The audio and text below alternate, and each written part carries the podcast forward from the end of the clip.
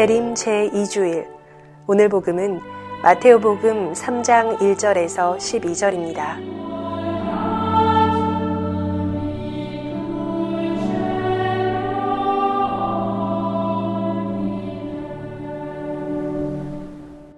주님께서 여러분과 함께 마테오가 전한 거룩한 복음입니다.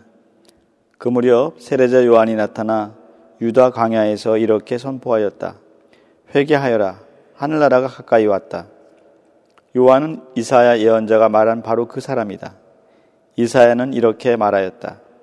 광야에서 외치는 이의 소리, 너희는 주님의 길을 마련하여라. 그분의 길을 곧게 내어라.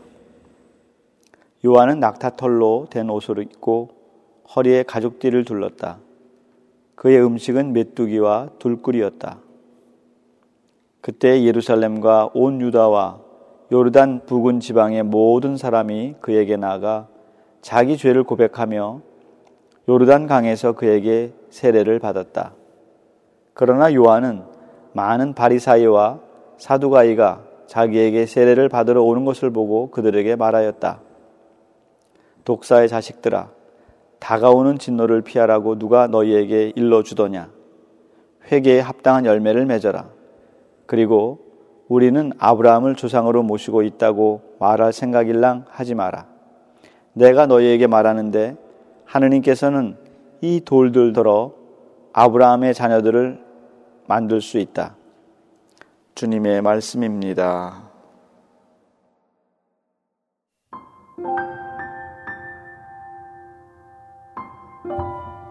가톨릭대학교 신학대학 교수 전영준 바오로 신부의 생명의 말씀입니다.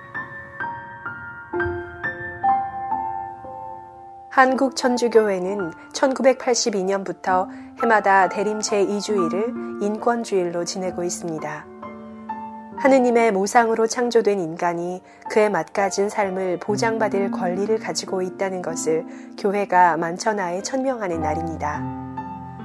아무리 과학기술이 발달하여 물질적 풍요를 누리는 사회라도 그 중심에서 인간의 존엄성과 생명이 존중되지 않는다면 그 사회는 진정한 안녕과 평화를 누릴 수 없다는 것입니다.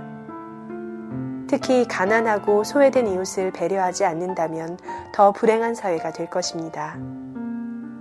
그런데 지금 우리는 경제 개발 논리로 인하여 공동선이 파괴되어 살아가고자 하는 인간의 권리가 훼손되는 현상을 끊임없이 체험하고 있습니다. 게다가 가까이서 느낄 수 있는 국내 인권 문제에는 다소 관심과 지지를 보내지만 피부로 느끼기 어려운 먼 나라의 인권 문제에 대해서는 그렇게 심각하게 생각하지 못하는 실정입니다. 지구 온난화 문제의 심각성과 관련하여 어느 학생이 했던 이야기가 오래 기억에 남습니다. 국내의 환경 파괴 문제를 심각하게 생각하며 시원한 에어컨 바람 아래서 그 문제에 대한 글을 쓰고 계시는 분들은 지금 지구촌에서 무분별한 에너지 사용으로 인한 기후 변화로 인해 에너지를 별로 사용해 보지도 못한 어떤 나라가 얼마 있지 않아서 물에 잠기게 된다는 사실을 깊이 생각해 보신 적은 있으십니까? 지금 이 순간에도 남태평양의 작은 섬나라 투발루는 해수면 상승으로 인하여 국토가 점점 가라앉고 있습니다. 그러나 불행하게도 우리 인간 사회는 생명을 희생해 가면서까지도 경제적 효율성만을 강조하며 물질과 편리함 안에서 헛된 행복을 찾으려 하고 있습니다. 하지만 분명한 것은 그들도 우리와 함께 이 지구촌에서 살아갈 권리가 있다는 것입니다. 게다가 우리 사회의 뿌리 깊은 물질 만능주의와 생명 경시 풍조는 인간 생명의 존엄성을 훼손했으며 우리들을 죽음의 문화 현상들의 위험에 대해 무감각하게 만들어버렸습니다. 몇 해 전 미국 항공우주국 나사는 지구촌 생명체들이 사용하는 신진대사의 필수 기본 요소 6가지 중에서 인을 대신하여 독극물인 규소를 사용해 생명을 유지하는 바이러스를 발견했다고 발표했습니다. 하느님께서 창조하신 생명에 대해 우리가 몰랐던 것이 이렇게 심오한데 하물며 우리가 생명을 조정하고 제어할 수 있다고 생각하는 것이 얼마나 위험한 일인지 다시 한번 깊게 반성할 필요가 있습니다. 오늘 복음 말씀에서 세례자 요한은 우리에게 이렇게 외칩니다. 회개하여라. 하늘나라가 가까이 왔다. 내 뒤에 오시는 분은 나보다 더 큰 능력을 지니신 분이다.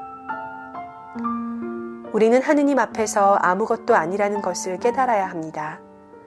우리가 겸손해질 때 비로소 우리는 타인의 인권도 생명도 존중할 줄 알게 되는 것입니다. 비천하고 초라한 것의 의미와 가치를 깨달을 때 비로소 소박하게 오시는 아기 예수님을 알아뵐 수 있는 것입니다. 타인의 인권과 생명을 존중하지 못한다면 말구유에 누워 계신 아기 예수님을 결코 발견할 수 없을 것입니다. 이번 한 주 동안에도 굳이 인간의 생명을 갖고 태어나고자 하시는 아기 예수님의 거룩한 마음을 느껴볼 수 있도록 노력하면서 곧 오실 예수님을 간절히 기다립시다.